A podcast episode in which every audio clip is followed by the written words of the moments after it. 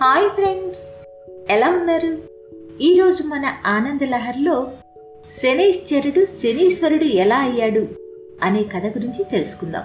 కృతయుగంలో పరమశివుడిని దర్శించడానికి వచ్చిన నారదుడు శని యొక్క గొప్పదనం గురించి పొగుడుతూ ఉండడం చూసిన శివునికి అది నచ్చక శని అంతటి గొప్పవాడు శక్తివంతుడు అయితే తన ప్రభావాన్ని నా మీద చూపి నన్ను పీడించి తన శక్తి సామర్థ్యాలు నిరూపించుకోమని నారదుడితో అంటాడు.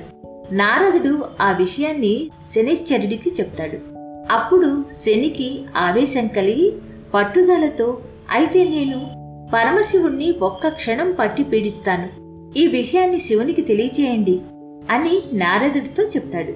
అప్పుడు నారదుడు శని చెప్పిన మాటలు శివునికి చెప్పి జాగ్రత్త పడమని చెప్తాడు.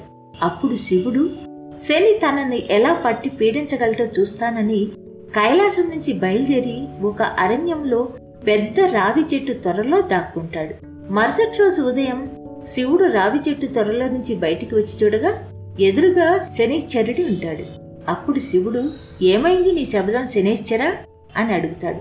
దానికి శనేశ్చరుడు దేవతలందరికీ ఆరాధ్యుడైన పరమశివుడు కైలాసం నుంచి పారిపోయి అరణ్యంలో చెట్టు త్వరలో దాక్కున్నాడు అంటే ఆ క్షణమే శని పట్టినట్లు కాదా ఈశ్వర? అంటాడు. శని సమయస్ఫూర్తికి వినయానికి తనను మెప్పించిన తీరుకు ఈశ్వరుడు ఆనాటి నుంచి నీవు శనిశ్చరుడుగా కాకుండా శనీశ్వరుడుగా పిలువబడతావు అని ఆశీర్వదిస్తాడు. ఆ విధంగా అప్పటి నుంచి శనీశ్వరుడయ్యాడు. ఇలాంటి మరిన్ని మంచి మంచి కథల కోసం ఆనందలహరి పోడ్కాస్ట్ను తప్పక ఫాలో అవుతారు కదూ? మరో మంచి కథతో మీ ముందుకు వస్తాను. అనురాధ తీర్థాల ఆనందలహరి పోడ్కాస్ట్లో.